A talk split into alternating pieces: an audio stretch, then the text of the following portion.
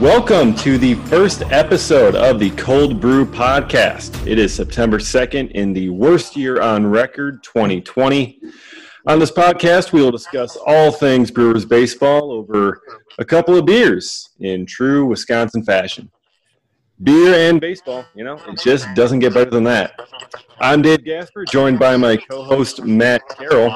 Uh, we are the editors at reviewingthebrew.com, and we are joined in this inaugural episode of the Cold Brew Podcast by Robert Murray, former Brewers beat writer at The Athletic and National MLB Insider. Uh, Robert, it's very significant that you're here, uh, and thank you for joining us. Yeah, thank you. It's a very significant time for me, so this is that's an honor. Let me tell you. I, I don't, I don't know if you can see, but I am wearing my uh, Mauricio Dubon uh, who was way in your in your significant trade uh, last year. The Knights of tribute right there. Oh yeah, yeah I'm, I'm, I'm unfortunately not wearing a, uh, a Drew Pomeranz jersey, so I, oh, I yeah. Yeah.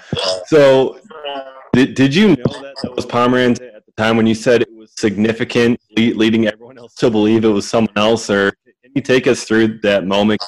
I think that one's just going to live on Twitter forever yeah, it, the memes created from that have been relatively unexpected. But like when I found out about the information, I first heard about Dubon, and I checked with another source, and he, we're getting a reliever in return, and it's like, okay, that means it's not Bumgarner.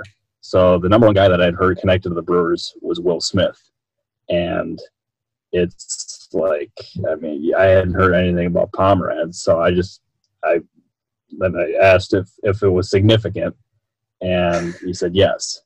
And it's like, okay, I'll use the word significant because I wasn't able to say Smith because I didn't have it confirmed. And all of a sudden, I get a text from Rosenthal saying, "I don't, it's not Bumgarner." And I said, "Yeah, it's a for reliever." So I'm under the impression it's, it's Will Smith. And then he texted later, "It's Pomeranz." And I'm thinking, oh no, and Twitter just went up in flames. yeah, um, Twitter it's created a hell of a story ever since, to, to say the least. No, um, I, I ended up getting some some very nasty messages, but it all turned out to be some pretty good fun. And actually, um, there's a couple of Brewers fans who made a cake for me at uh, at one of the tailgates. It actually had the word "significant" written on it, along with like Bob Uecker and Jeff Levering and and it was just it's yeah it's it's taken on a life of its own. It, it, really has. Yeah it has. Yeah, and I, you just got to embrace it you know? It's it's just kind of just kind of part of who you are now. Oh it, it really is. It's basically I, I, even had somebody say that i should get a significant tattoo but i don't know if we're gonna get that level quite yet. Uh, right. you, you, might as well get it ridiculous. Just, just get it like across the arm or something, or I, I think it's too many letters for the knuckles. Uh, yeah, it might be. Maybe I get across my forehead or something. So I really stand I am significant.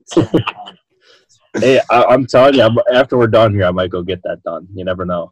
No, yeah, you, you yeah, you definitely gotta gotta send me send me a message that if if you're doing that for sure. yeah, uh, I will get your so, Yeah, so that was last year's deadline. Uh, this year's trading deadline uh, just passed a couple of days ago, and you, my friend, you broke the big news of the deadline. You had the Mike Clevinger deal, man. That's congratulations, first of all. Um, just kind of, I mean, I, I, know those were kind of drawn out, drawn out things, but could you just kind of, you know, take us through, you know, getting and breaking the the Clevinger trade? Yeah, it was something I've kind of been eyeing up for a few months, and I kind of evaluated who is more likely to get dealt. And I asked around, and, and the number one name that came back to me was Mike Clevinger. And I immediately tried to identify the fits and who would possibly go there. And I did as much digging as I could. And I made it my number one priority to try to break that move, along with some other big ones that wound up not happening. Um, but I saw the reports the day before the deadline saying that Clevinger there was progress with the Padres, and I messaged a few people who would know, and they were adamant with me um, that a deal was not happening and that I could report that. Um, but in the months before that, I was trying to find out as much information as I could to try to benefit these sources to try to put myself in a position to break it. Oops, sorry, I ended up hitting something there. Um, but anyways, um, like the day of, or later that night, I would say about one o'clock in the morning, I got a text from a source with very good knowledge of what was going on. It was just the eyeball emojis, and it's like, okay, that I woke up at five thirty that message, and it's like, okay, it's something, something, something going down. And then at about I don't know, fifteen minutes before I ended up breaking the trade, I got a text from somebody saying something's about to go down, and about five or so minutes later, Clevinger to the Padres was the text, and it's like, okay, can wow. I tweet it? He said, he said, go break it, and I typed out the tweet and it sent, and I watched my Twitter go up in flames. It was, it was, it was legitimately one of the coolest experiences in my career. Like seeing that and getting like, I think like people see the scoop, but like seeing what happened behind the scenes with um, like the messages I got, the tweet from Jon Heyman, and um, like all the support from the people was really cool. Um, and like that was something that meant a lot to me. And yeah, as I said, that's that was probably even cooler than getting the scoop. Yeah, um, I I don't know. I mean, that was that was big time. It was awesome to you know, see one of our Brewers guys get arguably the biggest news of the entire trade deadline. Yeah, it's like even it's something I've always wanted to do. Um, like like be a, a big news breaker.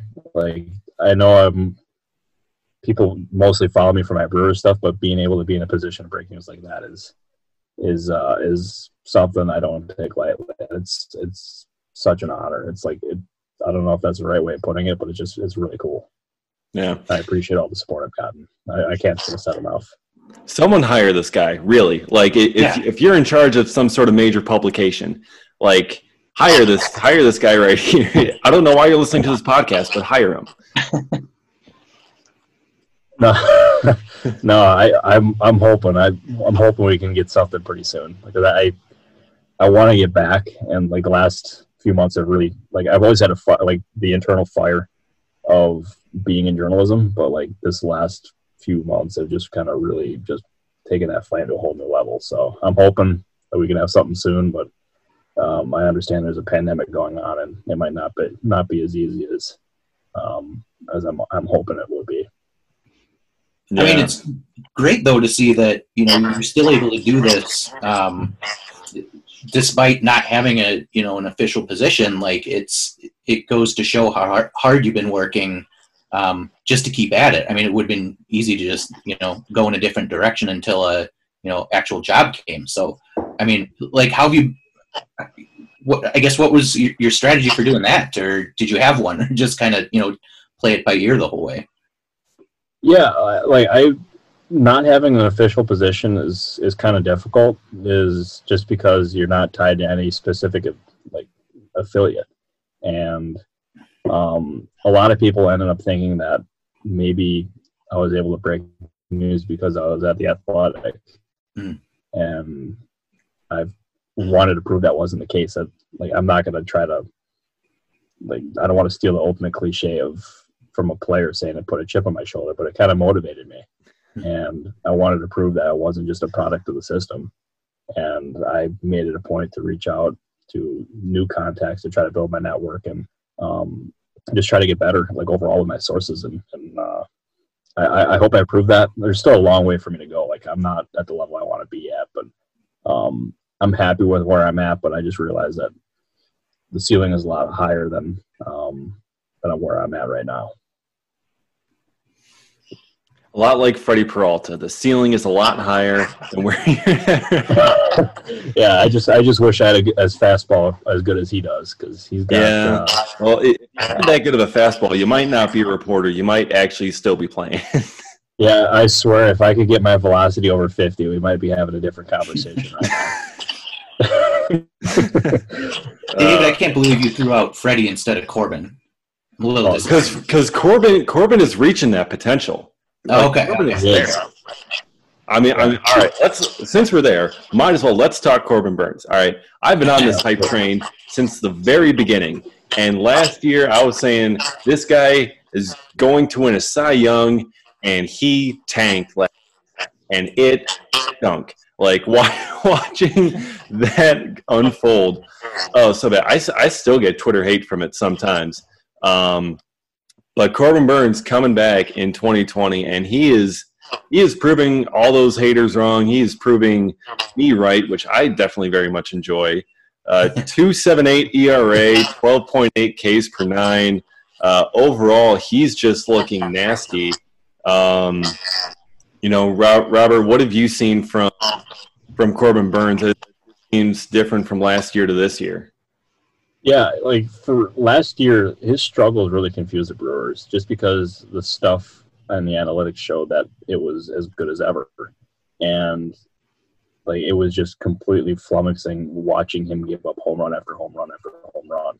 And this offseason, he really tried to kind of reinvent himself, and he worked with a mental coach to try to improve his mindset, um, try to improve himself physically, um, and also really try to improve his arsenal and try to like have it complement each other better.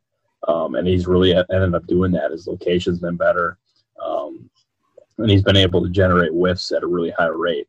And that's the potential that the Brewers saw in year one, where he dominated out of the bullpen um, and where everybody thought he was going to end up being the next homegrown superstar, which is a story I wrote, an in-depth story I wrote for the Athletic. Um, so you're not alone in the fact that we both hyped him up, um, and he completely just bombed.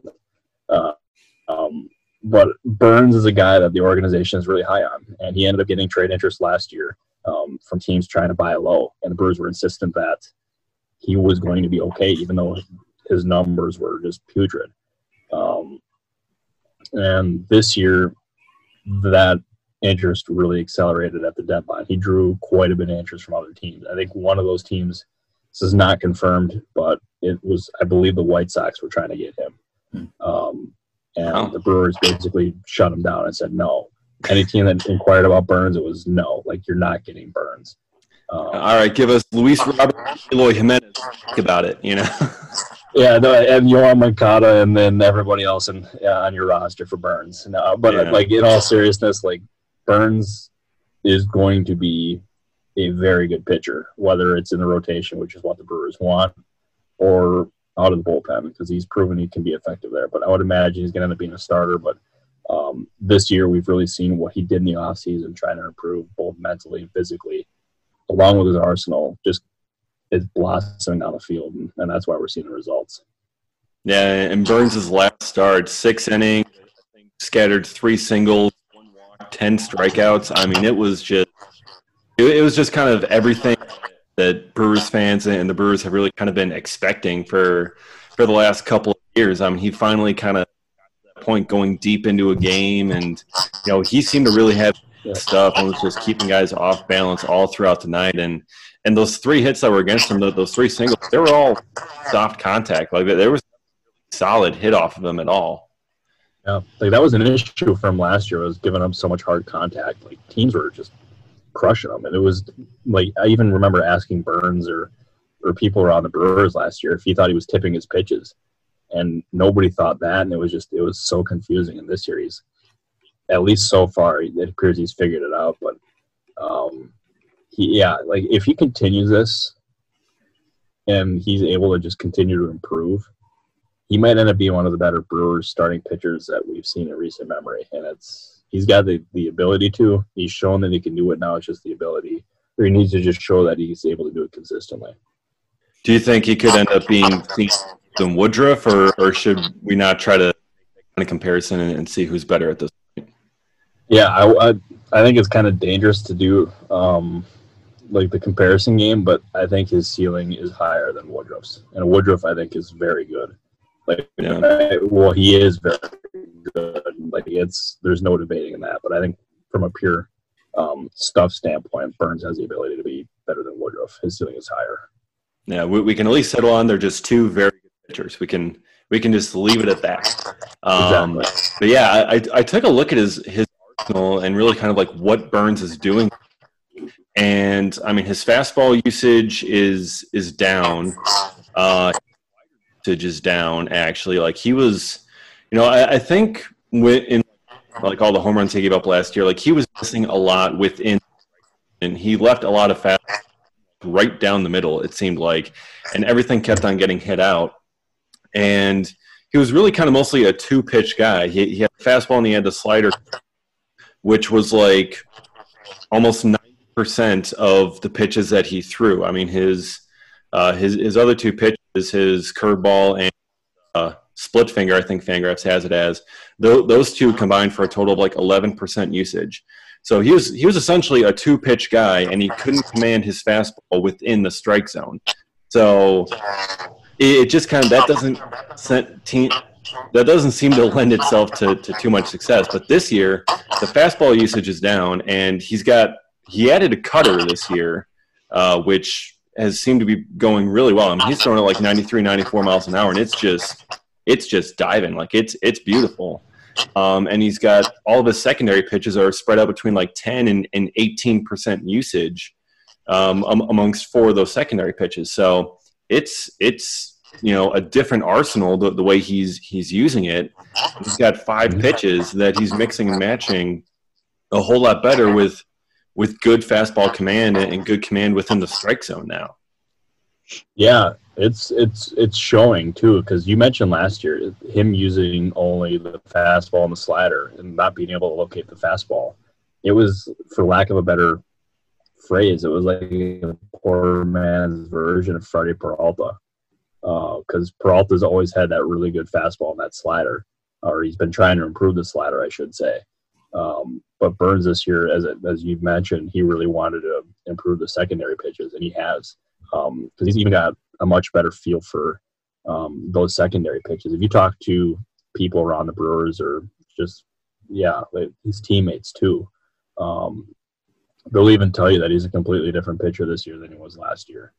And and the fact that he's got the confidence in those pitches too is huge. Because um, last year if you're a starting pitcher and you can only throw two pitches, you're not going to go deep into ball games. Like that's just nope. I don't care who you are, it's not going to happen um, because teams the second, third times through the order are going to catch up to it, and that's what ended up happening because you would always have that one bad inning where it just imploded on them.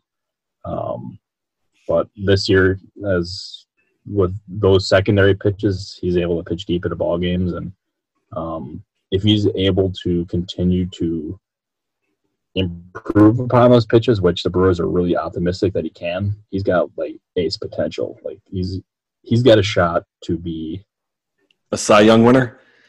I don't know if I go that far, but like he's he would be in that conversation for maybe like top five. Like he, yeah. he's got he's got legit stuff. Oh yeah, and, and, I mean, you, you have you have legit stuff like that, and you have just a really good season. You end up with a Cy Young, and one day, I'm, I'm telling you, one day he is going to win it, and I'm going to, I'm I'm just going to be the happiest guy on Twitter, and I'm going to make sure no one forgets uh, about my prediction.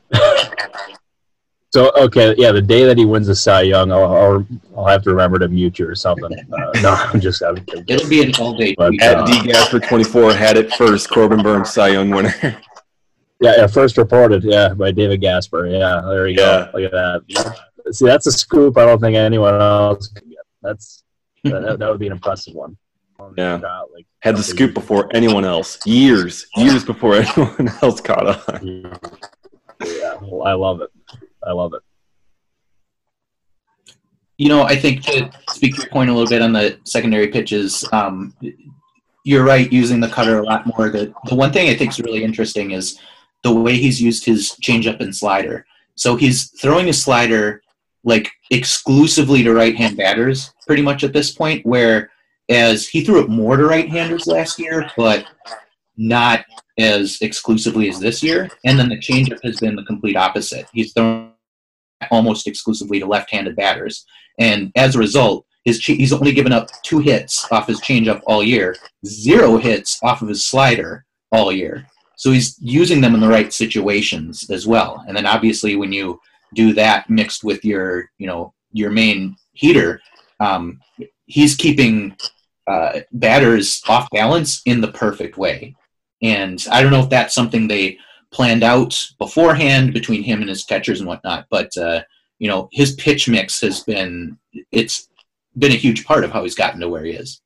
Yeah, and like so, this is an interesting thought that I know a couple of people have brought up behind the scenes. Maybe not with the Brewers, but like around the league and everything. Is Yasmani Grandal last year was a guy that liked catching the fastball, and he called a lot of fastballs. And some people were wondering whether that kind of impacted um, how some of these pitchers were performing, just because they were throwing so many fastballs. And this year, having a guy like uh, Narvaez or uh, having Manny Pena, now you have uh, Nottingham up there because Pena's hurt. Um, having a different kind of catcher and a different kind of um, guy calling the calling the game behind the plate. Uh, how much that kind of Im- of Burnes and some of these other pitchers. And you also have the factor that something every single writer is trying to figure out who's been around the Brewers is what is going on in the lab down in Arizona. like I tried my darndest. Like I, I uh, yeah, I, I tried and I could not find out anything. I know Adam McCalvy was asking about it too, and uh, we we got basically nowhere fast. And like if if you're talking about two possible influences on how Burnes and some of these other guys are performing, I think maybe having a different catcher. I think I don't want to take any way or anything away from Grandal because he's one of the best pitch framers in baseball. Um, but having a guy who doesn't call primarily fastballs and maybe a different kind of way to call it, um, along with what the pitch lab gave Burnes and the feedback that he got, um, is I think that's kind of there's been a number of factors, but I think two of those are kind of really underrated for for him and some of these other guys. Yeah, I think if they let you in to see what was in the pitching lab, they would literally have to kill you. It, like you would not walk out of, of that. So I, okay, I actually did have somebody tell me that. Yeah, I had somebody like if they said if you walk in there, we're gonna have to kill. You. They were they were joking, obviously, but like right because they are very yeah. Like I, I have a couple of folks who I'm gonna try to hit up to see if they'll give me some insight into it, but I'm I'm not optimistic in the slightest. I, I am I am guaranteed I am 100 percent sure that like if somehow you did get in there and like we're able to like tweet out some details, like you would be legitimately banned from Maryvale and Miller Park, and like they would not let you anywhere near uh, the organization if you somehow did that. Yeah, there's no shot. I feel like that'd be kind of like breaking into Fort Knox, if we're being honest. Like that's yeah. that might even be considered breaking into Fort Knox. Yeah, and try, try to break into the CIA building like you and and steal like it's not it's not going to happen. Yeah, it wouldn't shock me if that that lab was actually like outlined with snipers or something, just to professional media in there. Yeah, because yeah, they're they're very careful with that thing. That is that is for sure.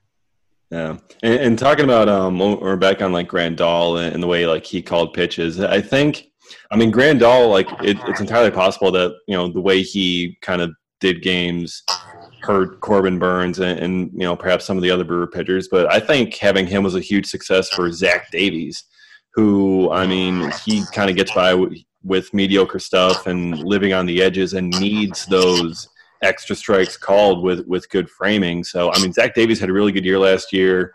Uh, the Brewers traded him to San Diego along with Trent Grisham.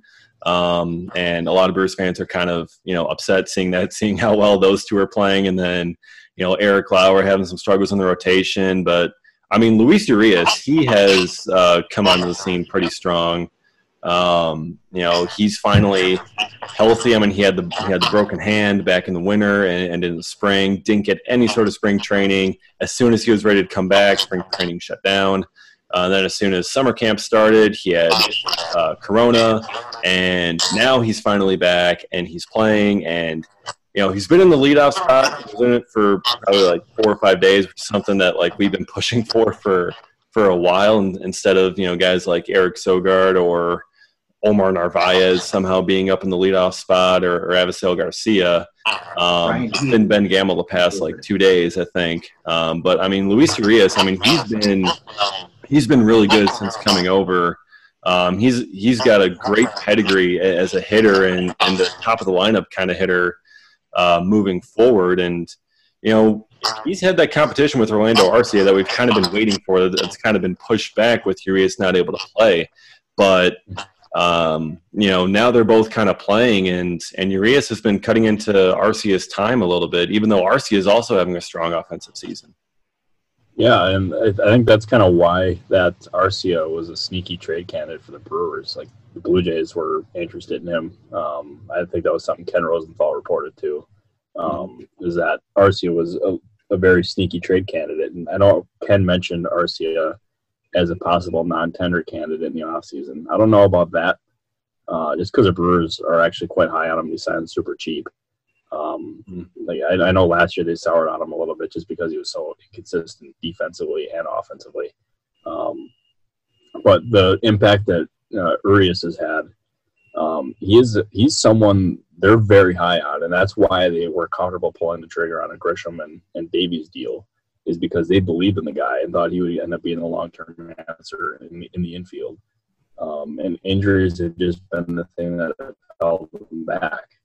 And now that he's healthy, he's showing that he can play, that he's good defensively, and um, that he's got the ability to be a difference maker. Um, but that being said, that trade, the second it was made, caught me off guard from the fact that the organization loved Trent Grisham. Like they were very high on him, and I wondered if the, what happened in Washington kind of played into that trade. And I was told adamantly it was nothing like that was a factor. It's just they believed in Urias that much.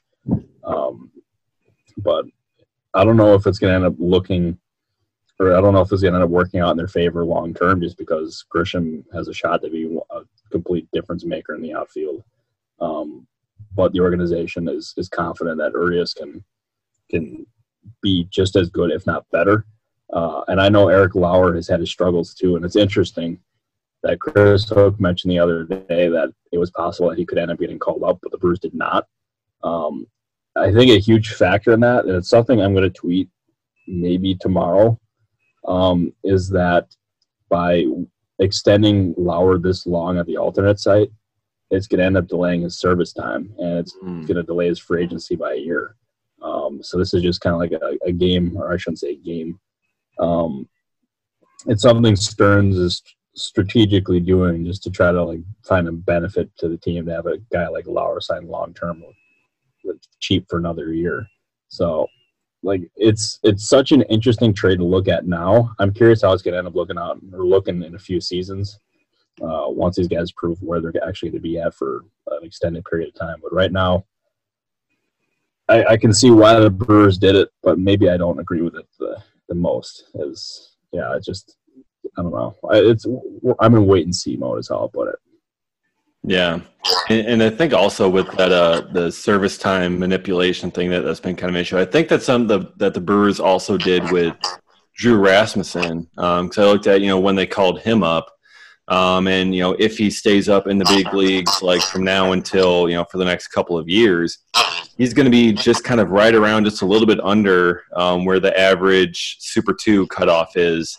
Um, so, I mean, I, I, think that's something that they looked at with, with Rasmussen as well, holding him down as long as they did. Because, I mean, in camp, I mean, he really impressed the Brewers and, and he looked ready to, to be in the big leagues already. Um, but they kept him down until about halfway through the season just to, you know, and then all of a sudden he's, uh, he's up just after the projected cutoff date. Yeah, and he's he's someone the organization is excited about. Like I remember last year, like I would ask some of these guys, like in the front office or on a major league team or around the team, like who's the more underrated guy that you've heard about? And a wide majority of them said Drew Rasmussen. Like he's got, I know he's had two Tommy Johns, and and that's usually not a very good sign, but he's got stuff, and we've seen it. Like that fastball is electric. Um, uh, he's he's someone that I don't think many people know about, but he could end up having I don't want to say Devin Williams kind of like break out onto the scene, but because his stuff is is is wicked. Um, but Rasmussen is very good, and he's he's probably going to end up being one of the more sneaky underrated guys I think in baseball, and maybe this year, next year, or just going forward in general. Speaking of Devin Williams, I, I think we should talk about Devin Williams for a little bit. Yeah, let's do it. Yeah. So, I mean, you're talking, you know, underrated arms like, you know, Drew Rasmussen or whatever. Devin Williams, I mean, he was on MLB Pipeline's prospects list coming into the year. He was like, what, 18, like 16, 17, 18? Like, he was somewhere in the teens on the prospect list. And now, in a very short amount of time, this dude has become one of, if not the best reliever in baseball. I mean, his his changeup.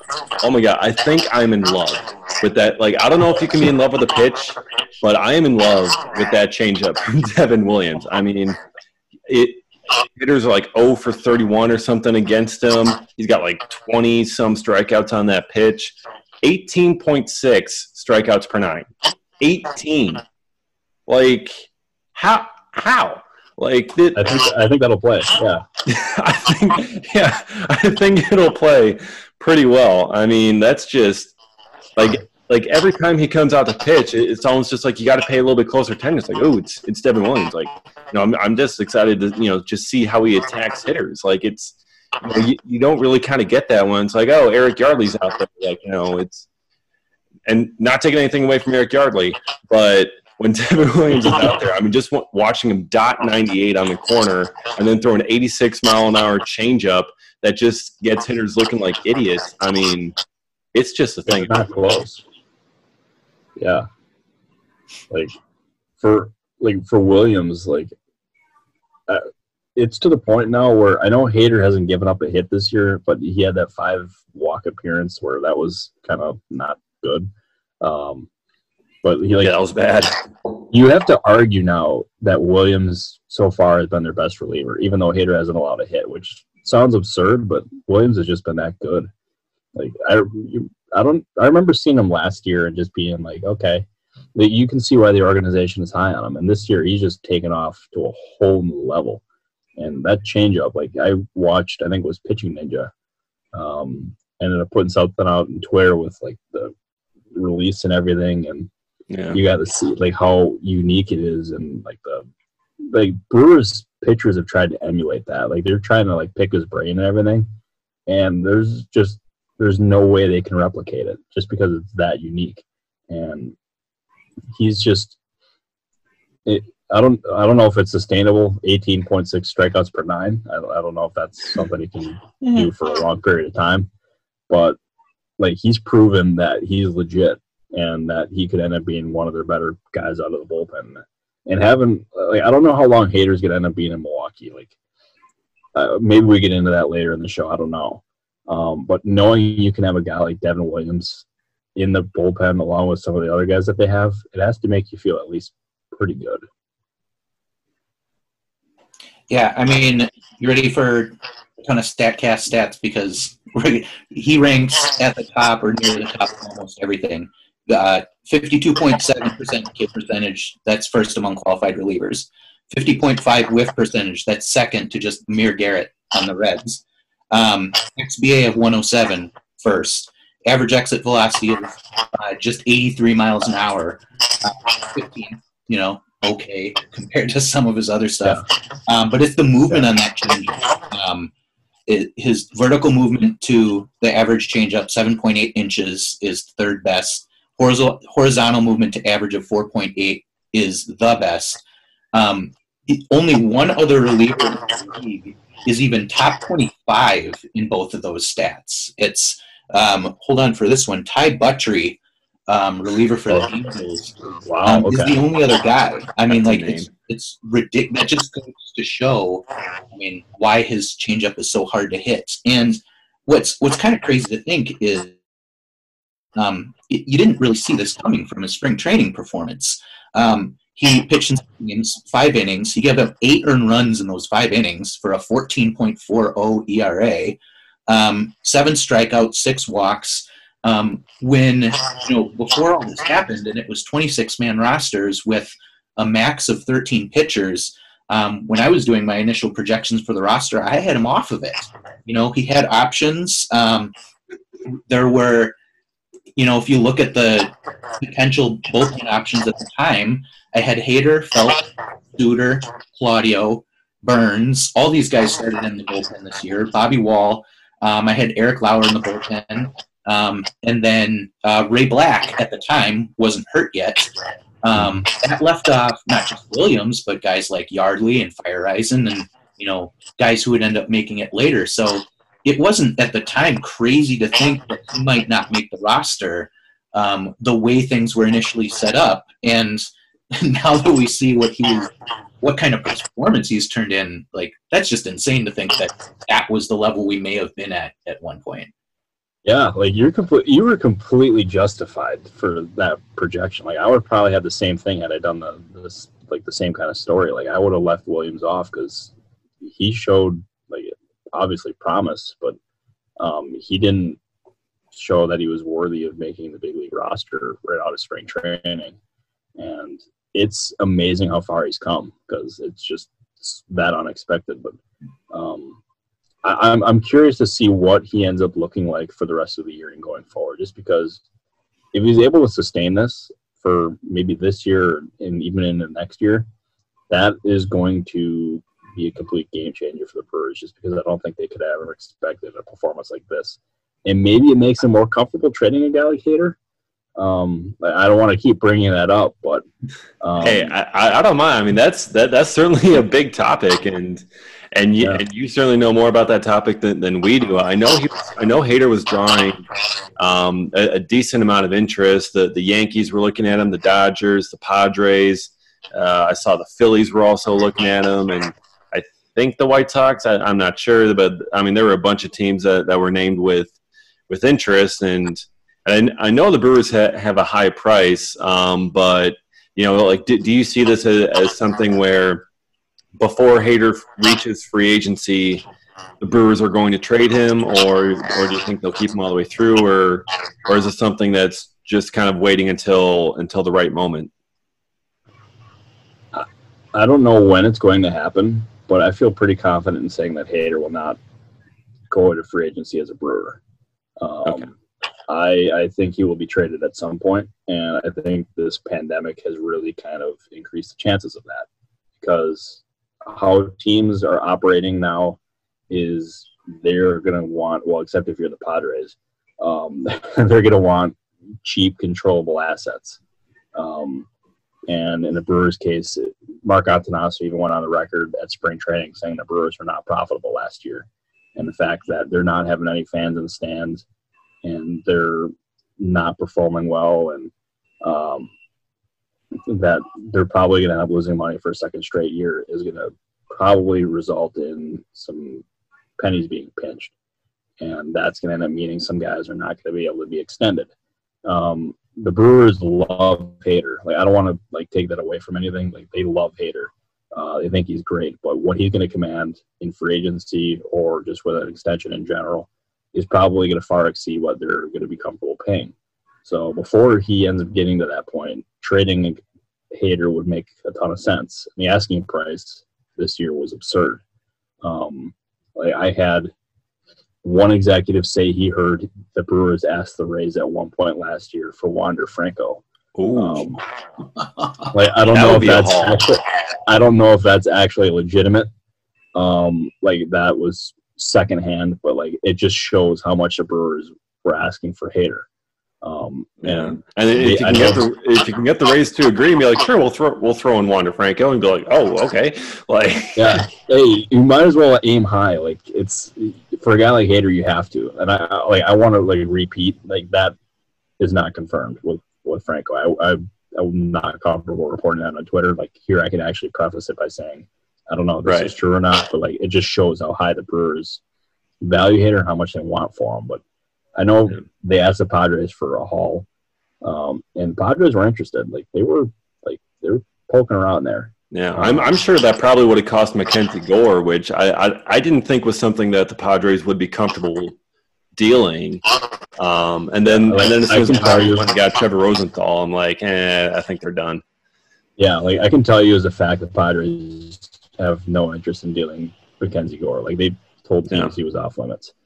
Um, like even like uh, Campusano was off limits too because the Rangers wanted him for uh, either Lance Lynn or Joey Gallo. Um, oh. Like they were not willing to deal from their top five of prospects, and that's they even got they they accomplished that by even like while getting uh, Mike Clevinger, uh, which I thought was quite impressive.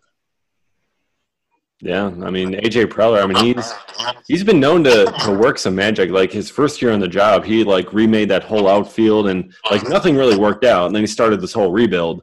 But I mean that was really kind of I mean that that was a lot of deals in a short amount of time there for the Padres, and you know they they kept most of most of their top prospects. I mean they gave up uh, Trammell, Taylor Trammell for Austin Nola, which I thought might have been a little bit of an overpay. But I mean Nola's been you know, he he's not like a huge name nationally, but I mean, he's been playing really well for the past year or so. Yeah, he's he's someone that like people are wondering why the Padres would invest in a guy like that, but I mean, he's like you look at him, he's 30 years old. He's got like 200 and something major league at bats, and and he's got like 3,000 minor league at bats, and um, that's not really inspiring, uh, just because he's entering the downward hill of his career. Uh, that's more drastic than I wanted it to sound. Um, but uh, like he's he's cheap, he's controllable, um, and he can also he's really versatile in the infield. Like he can play multiple positions, he can catch, um, and they really like that about him. And their catching situations stunk before. Um, it was it was not good. Francisco Mejia has been a huge disappointment for them. Uh, Austin Hedges was really good defensively, but he was brutal offensively. Um, and they really wanted overhaul that. And that was a guy they wanted. That's a guy they identified um, in Nola that could kind of change it. And they made some offers for him, and Mariners wanted more, and Padres kept pushing and pushing and pushing, and eventually got a deal done. Do you guys remember when Francisco Mejia was the centerpiece in that uh, Jonathan Lucroy trade with the Indians back in like 2016 or something, and then and then Lucroy uh, vetoed the deal, um, and like that that whole like four piece thing went went away, and you know the the Brewers had to quickly turn to uh, Texas and and get a different deal. That that was a crazy time, and I mean if the Brewers if the Brewers had made that initial deal and gotten Mejia instead of uh, Lewis Brinson and, and Luis Ortiz, I mean, things could look a whole lot different because Brinson, I mean, Brinson was traded for Yelich. I'm not sure if the Brewers would have been able to trade, like, swap in Mejia for for Brinson in that deal, but you know that that would have changed a lot. Yeah, you got to wonder where the Brewers would be at. Like that was as soon as you mentioned that, like my mind hadn't really thought about that until that point. Like if that, like there's so many things that, like you look at that trade, then you also look at the. uh the Wilmer Flores crying trade where oh my god yeah like I mean like Doug Melvin had to squirm at the last second to try to find something and lo and behold he ended up getting what was it that was uh, that, that, was a Hader trade with with uh, the Astros and he got back Phillips and, and Domingo and Hader and Houser and he gave up Mike Fiers, and then Fiers ends up being the guy to rat out the Astros and their cheating scandal. So the Astros come. So and, and then that cheating scandal ends up costing the Mets Carlos Beltran as their manager, and it all just circles back because Wilmer Flores started crying on the field, and the Mets balked at the last minute. And because of that, five years ago, they had to fire Carlos Beltran before he even managed a game. It's just, it's, it's crazy the Brewers basically changed baseball history. like the Wilmer Flores crying in the field changed baseball history. Like looking at it, it's one of the most sneaky, underrated moments in recent history. Like that's not even an exaggeration. Like that is like the the ramifications from Flores crying, like that changed baseball. It's I'm confident in saying that. It's like absolutely bananas. Uh, well, I, I, I, had to, I had to give a shout out to Bananas, by the way. Like, I, I can't do a podcast like this without. Do you have any bananas there uh, on the side? like at least ten of them. I, am cooking steaks for dinner once we're done with this, so I won't be having ten bananas for for for dinner. Ah. Yeah, that was yeah. That uh, maybe maybe another night, just to kind of like relive that one night in the in the press box what was it like eight bananas or something that they had in the press box? Yeah, eight bananas in ten minutes. I ended up bringing in a bundle, or is it bundle or bushel of bananas? I, I don't know which one it is, but I, I stuck them in it. The bunch. What's that? The bunch of bananas. Bunch of bananas. That's the. Tr- it really is a bunch of bananas, but like, I I yeah I brought them in. I like I remember that night vividly. Like I brought him in my in my backpack into the stadium, and a security guard looked through my backpack and kind of gave me like, "What is this creep doing here, bringing bananas to the stadium?" and like it's like just gonna eat them for dinner, and uh, yeah, I was like potassium overload that night. Like I ended up eating those bananas before McCalvy, Haudricourt, and Rosiak ended up finishing their, their plate of tacos. So I was I was proud of myself, but I think I might have gotten judged pretty good for for that for like from the entire crew there. That was that was Oh, 100%. It, it, almost sounds like a, an internet challenge, like eight bananas in 10 minutes. Can you eat it? Like, you know, it's, it's like the how many glasses of milk in three minutes or something. It's like, oh no, if you actually do that, you die. But yeah, not, yeah, you might end up dying from that. Who knows? You didn't die, thankfully. No, uh, yeah, not that I'm aware of. Yeah, you never know. Still, still, still yeah, breathing. Yep. All right, we're yeah, we're still there. We're good. Okay. Oof. All right.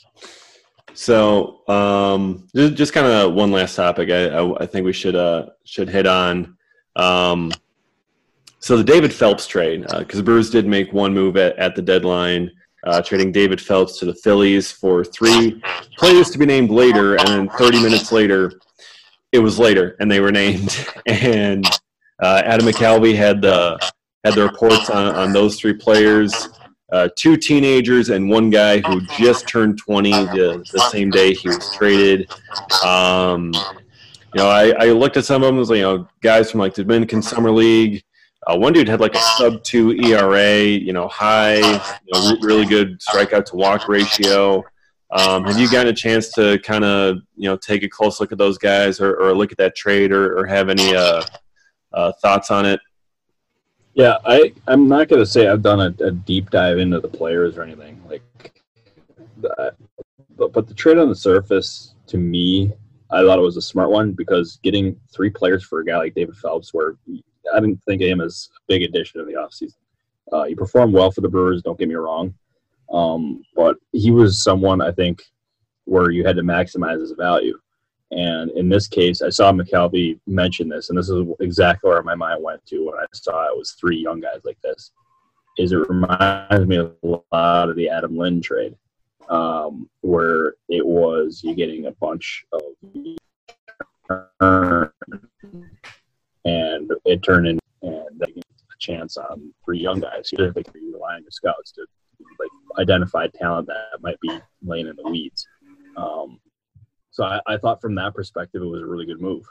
And they still have capable arms in the goal in the bullpen, so I think they're going to end up being okay there. But um, they're obviously going to miss Phelps. But in the case of Stearns, when you're evaluating this team and seeing that the Brewers are under 500, their offense is. Um, uh, I don't want. To, I was about to say something that would have probably not been smart.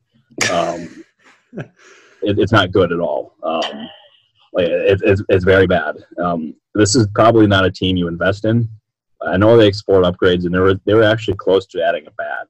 Uh, I don't know who it was, um, but like this is a team where if you had the opportunity to maximize the value of someone on your team, you ended up taking that chance, and that's why they ended up moving on from Phelps. Yeah, I mean, the way I described it is just logical you know, it was a move that made sense. Phelps, like a lot of the guys that got picked up over the offseason, has an option for next year. The Brewers weren't going to pick that up and, you know, pay 4.5 million, I think it was, for him. So, you know, the they dealt from the the one really main position of strength on the team, which was the bullpen. Um, and he was going to be the one guy to go. So, you know, you get some value back for him. It's three young guys, exactly like you said, you know, shades of the Adam Lind uh, deal. They've got a while before they're going to be anything close to um, contributing for this team. They were all in rookie league last year, but you know you've got time now to develop them. You know they all performed pretty well at rookie league. All of them had an ERA under four. all had K through uh, K per nines in the 11s last year. So you know, yeah, against rookie league competition, but you know that's that's a good base to work off of at least. So it's it it made absolute sense for the team. Oh, absolutely. Like I couldn't agree with you more on that. Like it's it was why they ended up pulling the trigger on it and why they didn't end up pulling the trigger on some other moves. Um, is they couldn't find value that like fit that criteria. Like I know they got interested in Brett Anderson. Um, and I think they also got some calls on Josh Lindblom. I'm not positive of that, but some of their other relievers too drew interest. Um, like I, I know they were willing to listen on guys like Jedd Gyorko or Eric Sogard, but those guys got no calls at all. Um, like no nobody was interested. Like I was kind of surprised about Gyorko because he's he's swung a relatively hot bat recently.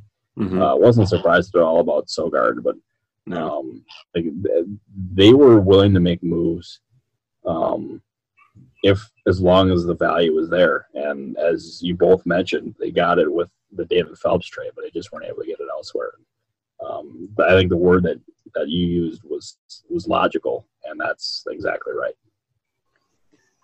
Yeah, and you know when you think of that that Adam Lind trade, I mean you get Freddie Peralta out of that, and you know I mean it's it's three lottery ticket arms basically, basically three lottery ticket teenage arms, and if just one of them hits, you like you make out like a bandit in that trade. Um, so I mean, the Brewers, I mean, they they caught lightning in a bottle the, the one time they, they they got the jackpot there with with Freddie Peralta, even though he hasn't you know established himself in the rotation. Still, I mean, they signed him to an extension, really good young arm. He's going to at the very least be a very good bullpen arm for several years. Um, so I mean, that that's a huge win for the Brewers, and you know, if one of these guys um, Brandon Ramey, Israel Puello, and Juan Geraldo, I believe, um, were their names. You know, if, if any one of them turns out to be, you know, anything at the big league level, I mean, one was a 30th round pick. Uh, the other two were international signees from 2017.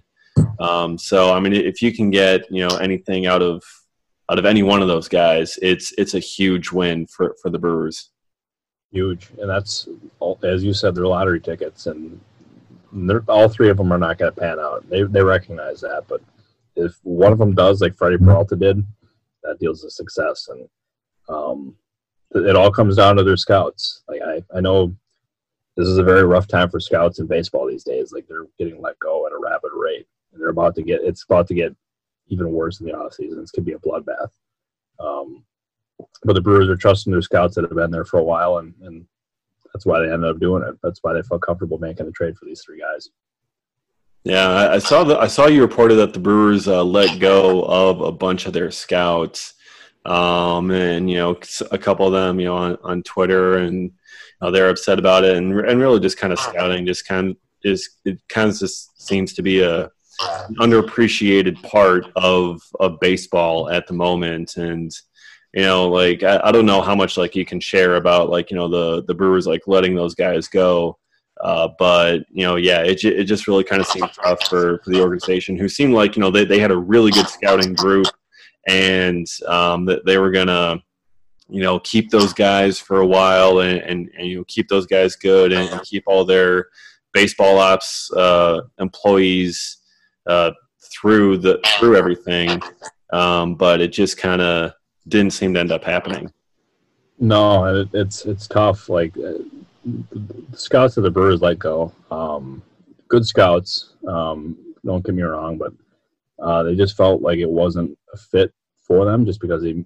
I know at least one of them that I heard they they didn't believe that he bought in um, to what they were trying to do going forward, and and that's why they ended up making the move.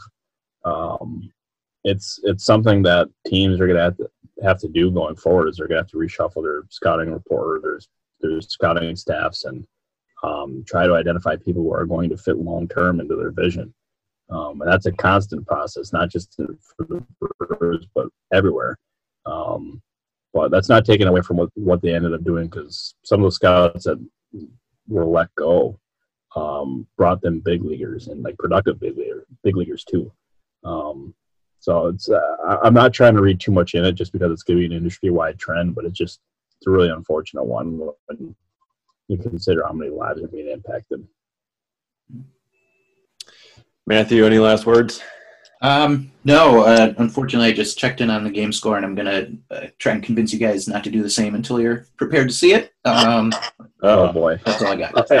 so okay, I'm gonna say It's uh well, it's the first two innings, so it's guaranteed. Oh my goodness!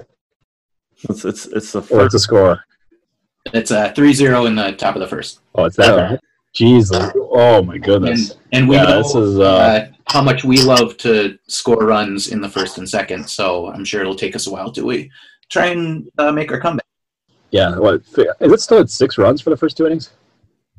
I haven't uh, seen the last. I thought we got we scraped a couple since then, but yeah, we, had a couple. We might be up to like eight. Exactly. oh, wow! Holy cow! Rally time! Let's go! Yeah. Yeah. Like, oh man, that's just that's rough, and and, and that's Houser getting the start tonight, and you know, yeah. I mean, he's yeah. he, he's pitching to contact more this year. He, he's not really kind of striking guys out as much, and it's just kind of it, it's been a bit rougher for him. Yeah, may, well, yeah, maybe what he needs to do is vomit on the mound again to get back. Yeah, who knows? Yeah. I mean, he hasn't done it yet this year. He's due for one. Yeah, he oh he is due for one. Like I'm I'm stunned that he hasn't actually. Well, I'm not not stunned, but like he is due for one though. Like I, I feel bad for him because I remember last year I went up to him and asked him, I was like, hey, uh, I'm doing a story on you vomiting on the mound, like like like a, a throwback, and he looked at me and like he actually started to laugh and he was super cool about it. Then two weeks later, he vomited on the mound again. and I was like, oh, son of a gun, I jinxed him. Well, yeah. clearly you need to touch base with him again. I think. Uh, exactly. Yeah, I'll, I'll, give him a, a, jingle real quick and, and see what he says. Yeah. Well, hope yeah. m- maybe before the second inning if you can. Yeah, I don't know. I feel like that might be uh, against the rules, but hey, you know what? Might as well give her a shot. It's it's all different rules this year anyway. That's true. A pandemic ball is a, is a lot different than regular ball. That is for sure. All right, Robert. I, I want to ask you one final thing. All right, like you're talking about, you know, when you're when you're writing, covering the team. Can yeah. can you tell us about the first time? Because um, you came in, I think, like mid 2018 season or, or 2017 or something. Um, first time that uh, you went down in the clubhouse after a game uh, and asked an interview question to a player. Can can you just can you just tell that story? Yeah, okay. I'll never forget it. Like it's it's probably a story that will not be topped. Um, I it was after the game, and Corey Knebel had just blown the game, and he was at his locker doing an interview, and like the mood was super somber, and like um, you could clearly tell tell he was frustrated and he was down in the dumps. And I asked him, "Is your confidence wavering?" And he looked at me like stone faced and said, "Stupid question. Next." and he looked away. and for the rest of the year, he did not look at me. Like it was like, oh my god! Like I had heard nothing but great things about Corey as a person, and I remember him giving me that answer. And I'm looking around. I see Adam McCalvy. I see Todd Rosiak. I see Tom Haudricourt just like holding holding it in. Like, oh my god! Like that just happened. And like I thought he hated me. And I continued talking to his teammates and everything, and or throughout the remainder of the season. But I just I didn't talk to Corey because I was actually like nervous because that was his first impression of me, and that was terrible. Um, and it was during the celebration in St. Louis when um, he like it was like I walked in and I was talking to these guys, interviewing them, and then I feel somebody tap on my shoulder, and it's Corey Knebel, and he said, "Hey, Robert, uh, I didn't know who you were at the time, and I took it out on you." And he said, "You were right. It, I was losing my confidence." And he said, "I don't want you to view me as that way as a person at all." And we ended up talking for about ten minutes and just shooting the breeze and talk like just talking about the season and uh, how he overcame those struggles and it was something I never went public with, just because it it, it was a private moment. Um, but Corey Knebel is to this day somebody I I genuinely very much like and respect. Like he is somebody I can go up to and just talk about anything, and like I cannot stress enough how good of a person he is. And it's a conversation I've never forgotten because at right as that moment happened, um, I was unsure if I could do this. Like I was, like it, it, it scared me. And the second he came up and apologized to me, I believed in myself. Like I, I was like, okay, I know what I'm doing. Like I was, I was right on the ask it. Um, but that moment and like seeing him again in Houston last year, uh, as he was coming off of his Tommy John surgery, and we caught up for about 15 minutes. Um, like it was to the point where like we're friendly enough where he invited me down to Arizona to write a story about his his uh, Tommy John rehab. Like I was going to go super in depth with it, but the Brewers declined that just because they didn't want anybody going behind the scenes there. Um, but yeah, like having somebody say stupid question next, like or stupid question next, and then looking away from you, and your first ever time asking a question after a game, I cannot tell you, like, can I swear on here? Yeah, go for it. I almost shit my pants. Like it was like, I, I yeah, like it was, man, like it's something I still like. I, I should probably text Todd Rosiak about that moment again, because um, we did like for a couple months after that, uh, like it was a running joke. But like, man, like, I, like I cannot. I I want to make it clear, like that was probably the wrong way to phrase the question, like how I did. Um, right. But Corey Knebel is an awesome dude and someone I genuinely really like and respect. Um, and I, I, don't want people to think any different than that.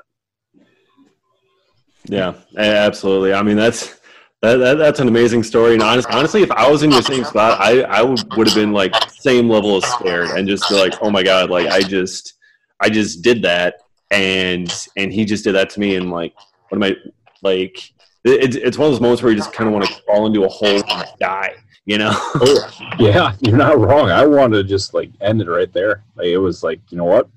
I, I have lived a really good 22 years of life. I like just, let's, let's, just let's just call it a day. Yeah. But no, we, all right, we, thanks for your time, and then just walk out and never return. Exactly. Yeah. Like, where'd Robert go? Uh, well, he, he got shot down by Corey, and he was never seen again. yeah. No. Like, yeah. I, again, just I know I've said it a lot, but Corey Knebel, great dude. Like that's he's he's someone that yeah, like I'll I'll always he'll always have my back and I'll always have his back. Fantastic, truly. Um, I, I, think that's I think that's a great spot to end for today. Um, Robert Murray, thank you so much for for joining us here on the Cold Brew Podcast. Uh, had a lot of fun, a lot of great insight. Uh, re- really appreciate you coming on. I appreciate you having me. Thank you. All right, so that will do it for our inaugural episode of the Cold Brew podcast. Uh, we'll continue to come back every single week, talk all things brewers, and share a couple of beers while we're doing it. Uh, it's uh, going to be a good time, and, and we'll keep it rolling and uh, can continue rolling with the guests. I'm sure to uh, tune in next week for the next edition of the Cold Brew podcast for Robert Murray and Matt Carroll. I'm Dave Gasper. We will see you next time.